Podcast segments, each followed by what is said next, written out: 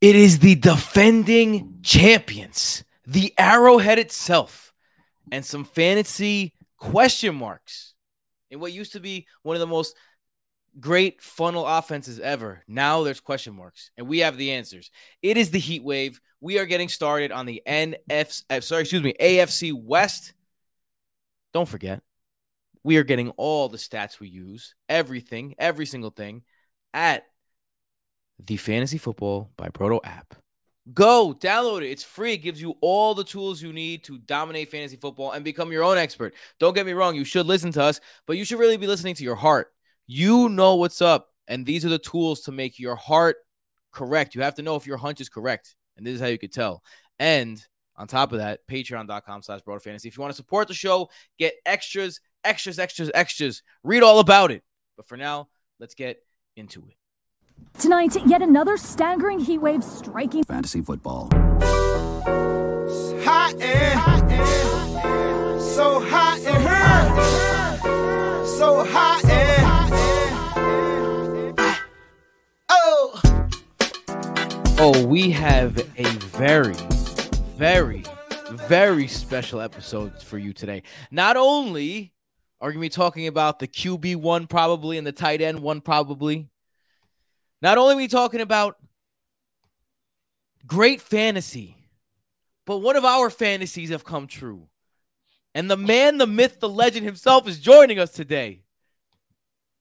There he is. Cass. Yeah, yeah, yeah. What's He's up? back What's on up? the heat wave. What's good? I Oh, Mike's back. here too. Yeah, Mike, you know. Eh, whatever. What's good, Cass? I'm good. Happy to be back. It was uh, about down time, right? About that time, the last time we saw your um magical, beautiful face, you had those locks, and now people I are probably shocked seeing you with this new haircut here.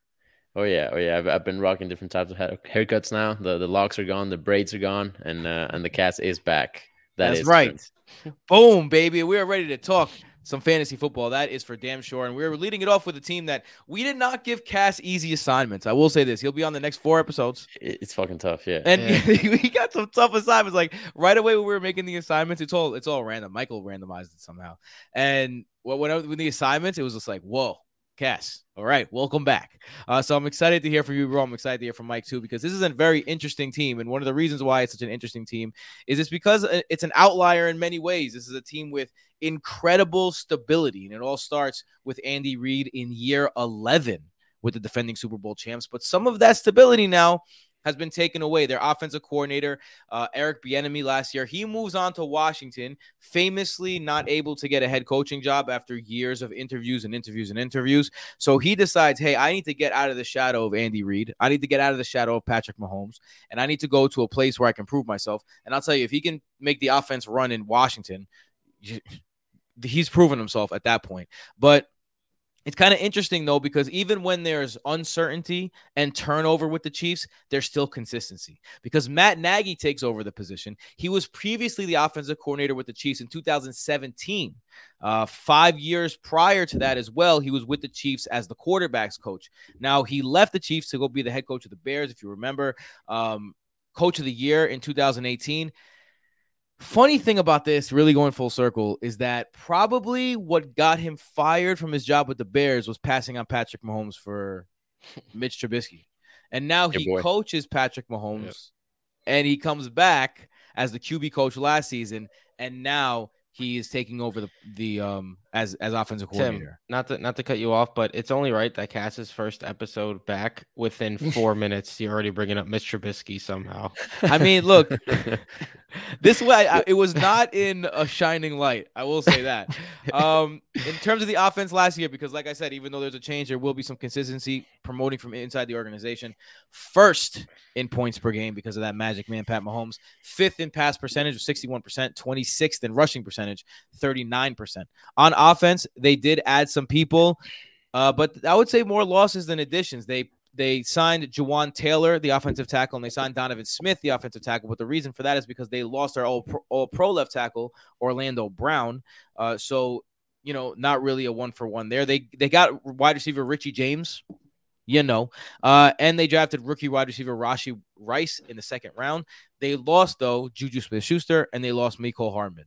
So, really, this team it all comes down to one person, and that one person is obviously quarterback Patrick Mahomes. I do not have to tell you what Patrick Mahomes does, but I'm going to anyway. Third in completions, uh, s- second in true throw value, had the most passing yards, had the most passing touchdowns.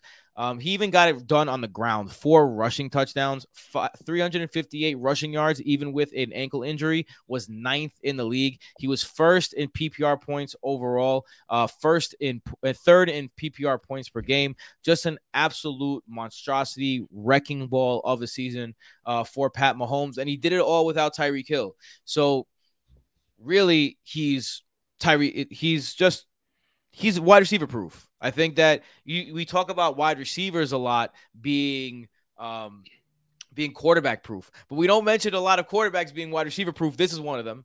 Uh, so look, last year Michael mentioned it was open season on mid round quarterbacks. We, this is something we're, we're going to be mentioning. Is going to be a, a theme of the of everything we're talking about because you were able to get Pat Mahomes in the fifth round last year, and we famously are like before it became like the ultra trend, we've been telling you for seven years to draft quarterbacks late and not take early quarterbacks. Um, but last year we completely changed our tune with that because the overcorrection to late quarterbacks was so drastic that you can get a guy like Patrick Mahomes in the in the fifth round. And Michael did that to in me and Michael playing leagues together, and he must have drafted Pat Mahomes in the every single. I did have a lot of Patrick Mahomes last I year. because I was there drafting Josh Allen right before it. You know, like I, I was loving Josh Allen in the late fourth, early fifth as well. You know, so like I, me and Michael were kind of on that same on that same bandwagon. Worked out for us. And but this year it's not like that. If you want Pat Mahomes, you're gonna have to spend a second round pick on him. Yeah, And- last year it was Patrick Mahomes or Rashod Bateman. This year it's Patrick Mahomes or Tee Higgins or Yeah. even eh, even on top, even or more Tony T- Pollard, Yeah, eh, like guys that are absolutely killers. Davante Adams, even. Yeah. So for me, I'm not gonna have any Patrick Mahomes on my teams. Uh, maybe if I'm having a fun draft with family and I know that I can get a sleeper. Then again, when I do my fun drafts with family, I play against fucking Michael and Jason anyway. Uh, but like if I'm having a fun like work draft or something like that, like I can, I know I'll get a sleeper later. Like I got Tony Pollard in like the 13th round last year in my work draft for free. Like that's why I could take, I, I could take some shots. Like I drafted Kelce. I, I never have Kelce, but I drafted Kelce because I know that I was going to make up for it later. Um, if you're in one of those drafts, maybe take Pat Mahomes, knowing that you're going to make up for it later. But for me, it's just too much to pay, even though I know he's going to be an absolute fucking animal. How, Yeah, do, how do you actually- it? It's funny because I I have done one single redraft league already. All my other leagues have been best ball leagues uh, to date, and that was the FSGA Experts League, a 14 team league. I had the 11th overall pick, and I ended up with Patrick Mahomes because he fell to 311, which is Damn. pick pick uh if that's 28 39 about 15 spots past his ADP so far in other leagues. And at that point I was like I guess I'm going to end up with Patrick Mahomes cuz I was willing to draft him there at pick 39 but otherwise around his ADP like to mention of 24 25 that second round turn even earlier some people are you know trying to get that stack with Kelce taking Kelce fourth overall and then maybe taking Mahomes in the back half of the second round that's just a little It's been a winning strategy uh, before. I, but I it's just it. a little it's just a little too expensive for my taste at the moment. But I don't think like I don't think uh drafting Patrick Mahomes automatically takes you out of contention by any means. You you just you have to hit on the right guys later. It's it's just gonna put you in a tougher spot. Doesn't mean it won't work. It just it's gonna make it tougher for you. What's going to be tough is figuring out who the hell to throw to. Uh, who the hell is the guy that they're going to throw to in this offense? Um, Kadarius Toney has already had his injury injury woes. Um, a lot of preseason hype around Justyn Ross. Uh, you know how that goes. Um, you you know, and you have you have other guys in this offense that could contribute.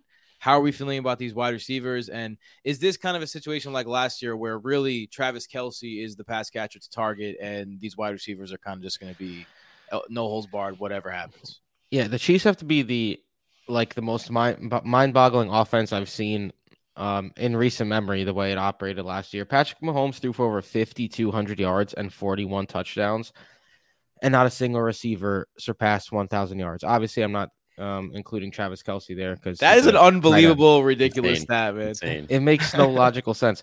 Juju Smith Schuster led the wide receiver group with 933 receiving yards. He would have went over a thousand if he stayed health- healthy, but nonetheless, it, it's cooler to say none have reached 1,000.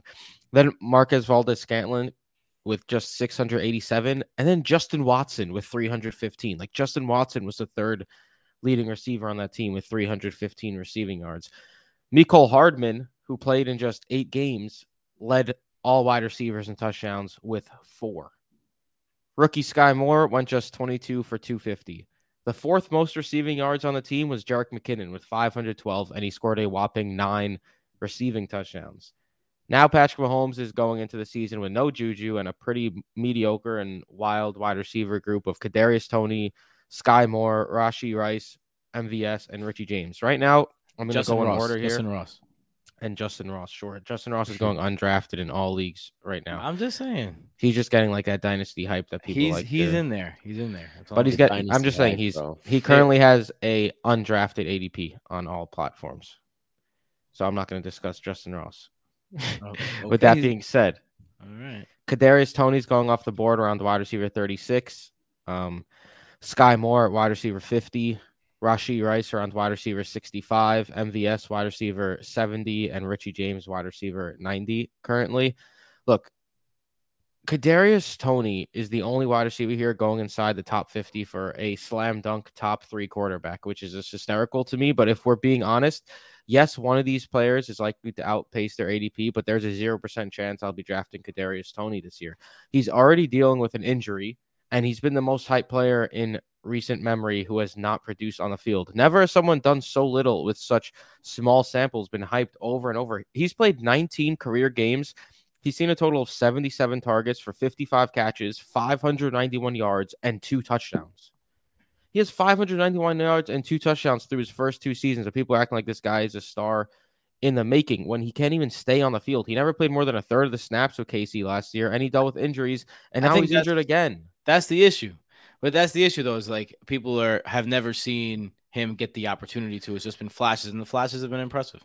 Yeah, but he's injured now, and people think it's like a, a nothing injury. And then Travis Kel- Kelce, it's gone under the radar, basically said that he's hoping Kadarius Toney could be back when the season starts. Like he's already in jeopardy to miss week one. Zero percent chance of drafting Kadarius Toney as a top thirty six wide receiver right now. It's just not going to happen. And then you have Skyy Moore, who look, he caught a touchdown in the Super Bowl, but it was just one catch. With that being said, he's second year rookie, second round, 5'10, speedy wide receiver. He makes the most logical sense to me taking the Juju Smith Schuster role. And while Juju was a disappointment last season at his ADP, he had a seven game stretch with four top 10 finish- finishes and was 15th in true target value. So there is some upside there.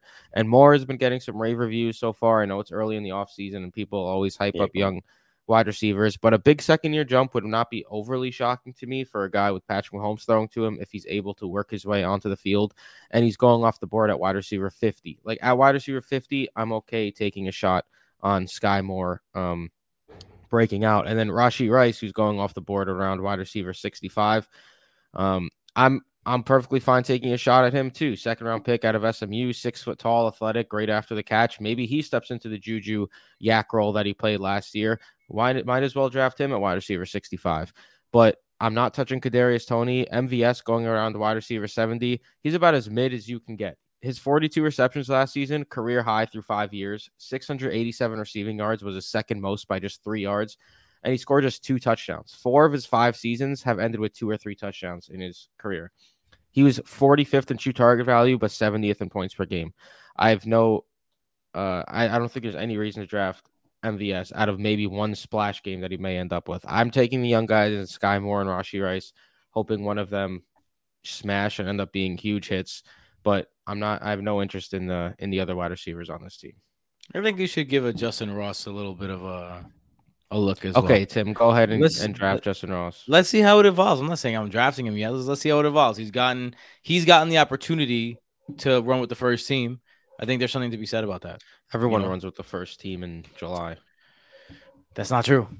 that's so that's not true. Um, I will if you let's go into the running backs because I think there's questions in the wide receiver room. There's even more questions in the running back room Maybe the obvious answer is staring us in the face, and it's the same as last year with Jerick McKinnon.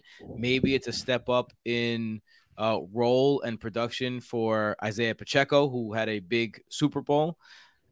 How are you looking at this, Cass?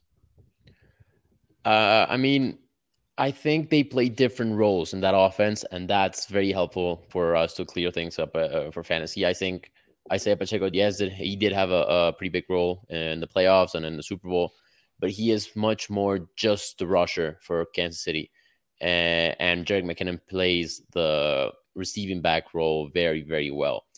Uh, yes, the offensive coordinator is different, but we've seen in the past that the running back targets also come pretty strongly from the quarterback, not necessarily the player. It's a combination of quarterback and scheme. If we assume the scheme is not going to be too different, as you said, like they upgraded in house for the coach, and as a coach has been there in the past, I think Jerick McKinnon is going to maintain the receiving back role, and Isaiah Pacheco might step up as the the leading rusher for sure. But in in, in this case, I'm for fantasy, especially like half PPR and full PPR, I want the the leading receiver. Uh, said Pacheco was sixth among running backs for true target value, uh, which is huge. He's just behind San Francisco Christian McCaffrey, uh, not to be confused with Panthers Christian McCaffrey. He had a different through throw value. You can check that out all in the Fantasy Football by Broto app. Go ahead. Boom, plug. Uh, Bam. but yeah, like th- this is a product of Patrick Mahomes and Jerick McKinnon was uh, getting a 3.2 true target, two target value, which is huge. Like uh, Christian McCaffrey when he was with the Panthers was uh, under that 3.2, which is is huge when you consider he's one of the best producers in uh, as a receiving back. Uh, for me, I mean, got to mention Clyde Edwards-Helaire. He's not a factor. I'm not drafting him at all.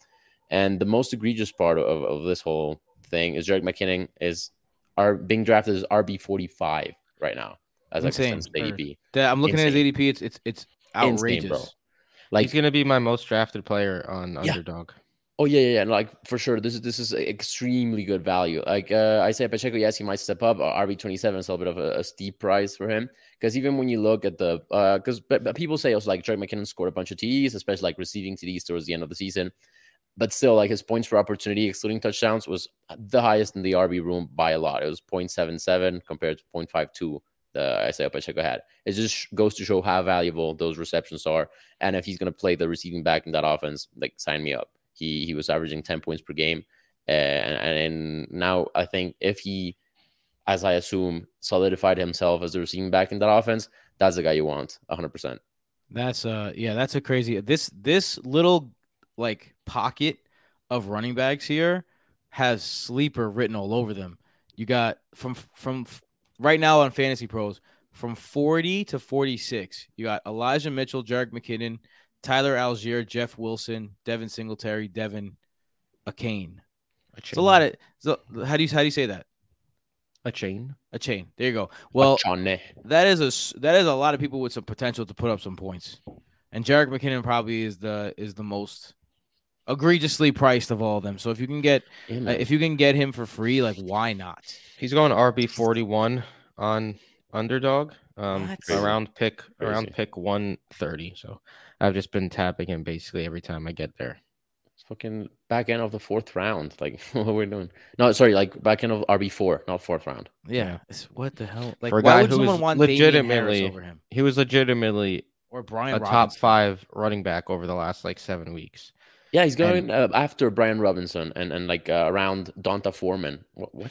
And if anything, the pass catchers got worse with Juju not there anymore.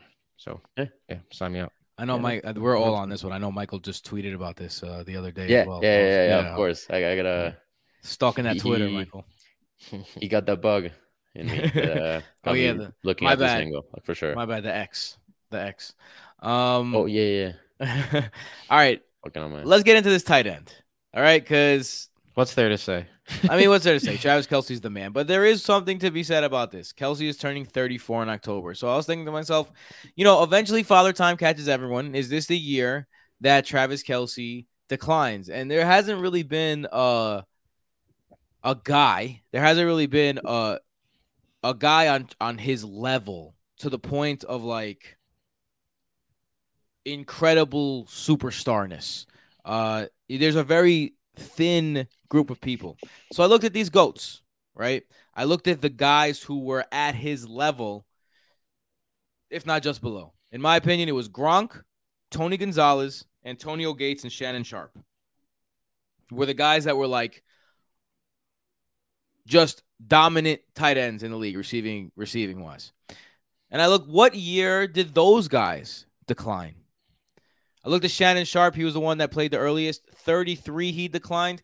Now, when I say declined, he became less of a fantasy asset, but also he bounced back in his retirement year and became a pretty good fantasy aspect. I mean, uh, fantasy um contributor. So you could say 35 for him. Antonio Gates clearly fell off at 34. Gronk clearly fell off fell off at 29. Now Gates and Gronk had a little bit of different body types than Travis Kelce. They were more bigger, stronger, uh, l- like what's the word I'm looking for? Luggier. Like they were like Luggier. luggier. That's not the right thing, right? Like they they just they they, they were dry. They're just like big lugs. Does that make any sense? But like they were they were big like lumberjacks.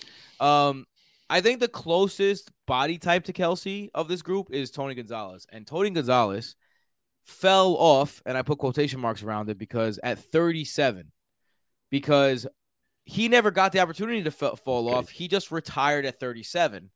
And in that year that he retired, he went for 83, 859, and 8. So he never got the opportunity. Tony Gonzalez never fell off. He just decided to retire at 37. So when you're looking at that, there's no clear, you know, definition. And Travis Kelce's still in great shape. And look, 110 receptions on 152 targets. That is ridiculous for tight ends. 1,338 receiving yards. That is absolutely ridiculous for tight ends. 12 TDs. That is ridiculous for tight ends. Um, first in points per game last year, 19.4 points per game. First in red zone opportunities, 33. First in target percentage. He got 23% of his team's of his team's freaking yards. And not only that, I mean it's his tar it's team's targets. Team's targets. There it is. And not only that, 19 big plays was first among tight ends. Even though the only thing on his Broto card that's not red, and if you look at the Broto, if you go to the Fantasy Football by Broto app, one of our best features, in my opinion, um, is the Broto cards because you click on the cards and then you, f- it's the first in the front of the card. It gives you all the athletic and college and draft information and his fantasy grade that you need to just give like a, and then in the back it gives you all the stats that you need, and if it's in red, that means they're top 10 in their position. The only stat that isn't in red is A dot. His A dot was 7.12 yards and it was 14th in the league, which just shows that he's just, but he, he led the league in big plays. He's just used at every part of the field. Amazing. For, but with, with that, well, but with all that being said, I cannot talk. With all that being said, I'm probably not gonna have a lot of Travis Kelce on my team. I just I don't draft onesie positions like one like quarterback tight end that early. That's just me.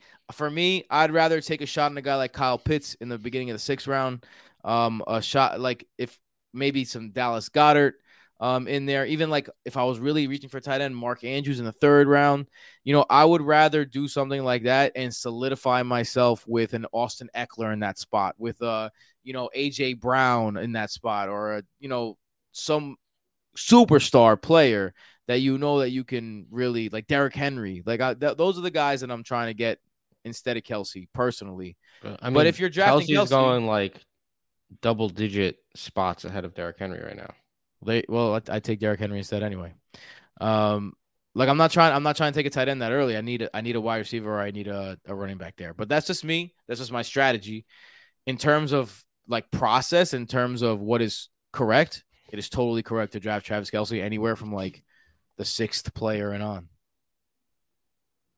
He's going earlier than that in some places, in some drafts. Don't be scared of, of the age.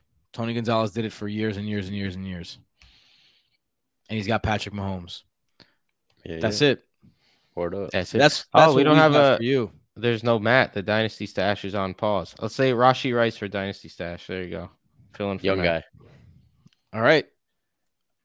at Broto Fantasy, at FF at, at FF by Broto for the app, at Broto FF Tim, at Broto FF Casanova, at Broto FF Mike, at Psych Ward FF, at Broto FF Jason, um, BrotoFantasy.com, the Fantasy Football by Broto app, YouTube.com slash Broto Fantasy.